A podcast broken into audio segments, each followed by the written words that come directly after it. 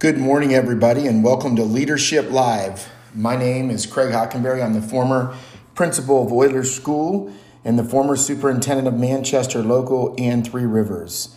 Uh, today's leadership topic is about Early Learning Center, specifically the Robert and Adele Early Learning Center at Oylers School. I remember taking Mr. Schiff on a tour of Oylers School in December of 2010. We started with all the different services throughout the building that included mental health, medical, college access, tutoring, parent center, vision center, and I showed him the plans for the dental services as well. I then took him through the high school, the middle school, and the elementary. He was very engaging and interested, very interested in the concept of the Community Learning Center and with our partnership with Darlene Kamine. Mr. Schiff had many questions about student achievement, social work, and other systems we have put in place to remove the barriers from kids growing up in poverty.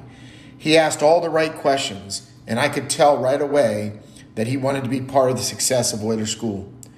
We continued our tour of the entire school, and he talked in great detail about breaking the cycle of poverty.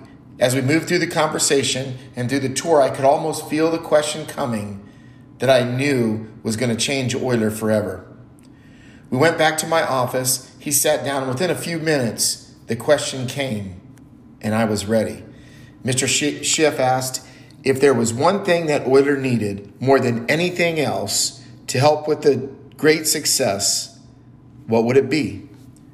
I knew the question was coming, as I stated, and I started my answer before he even got it out. I looked him right in the eyes and I told him we needed to capture these students from Lower Price Hill when they were infants and develop them as toddlers, preschool, and then seamlessly transition them into high school. In short, I told him we needed them inside the facility three to four years before they even hit a kindergarten seat. And while they were there, we needed to involve them in top quality early learning activities as part of their development. Days after the tour, I was told that the Schiff family would be donating funds to create the Robert and Adele Schiff Early Learning Center at Oyler School, which would allow us to operate one of the most innovative early learning centers in the entire region. Their impact has been tremendous, and the partnership has been truly one of a kind.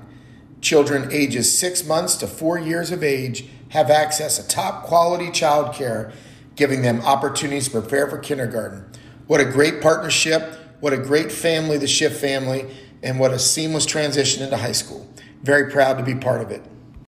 Good afternoon and welcome to this edition of Leadership Live. My name is Craig Hockenberry, excuse me, and I am the former principal of Oyler School and former superintendent of Manchester Local and Three Rivers Local School District in Hamilton County. Uh, today's leadership topic is mental health services in schools.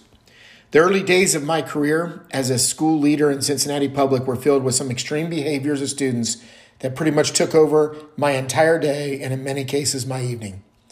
When I was principal at Oyler School in Lower Price Hill, from the time we turned the lights on until the time we turned them off, most of them were handling behaviors that were totally out of my control. We had situations that called for hours of physical restraint attempted suicide, bizarre sexual behaviors, schizophrenia, and many others, just to name a few.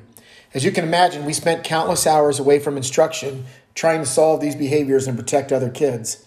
The amount of lost instructional time was overwhelming and it played a critical role in the early days of our poor student performance. However, at, after many sleepless nights, we came up with a way to treat these mental health issues and became one of the first schools in the region to develop a mental health partnership. That had a huge positive impact on our school. I was introduced to several people at St. Al's Orphanage, as it was called then, who had about 190 plus years of history of working with students in the Cincinnati area. The introduction quickly turned into a tour of Oyler, and then almost immediately turned into them placing a mental health therapist inside our school. Uh, his name was Bob Ryan, and within a week, he had a full caseload. The weeks that followed turned into St. Al's putting yet another full time therapist inside our school. The two of them worked together, shared office space, worked out a schedule, and were very flexible in supporting our mental health needs.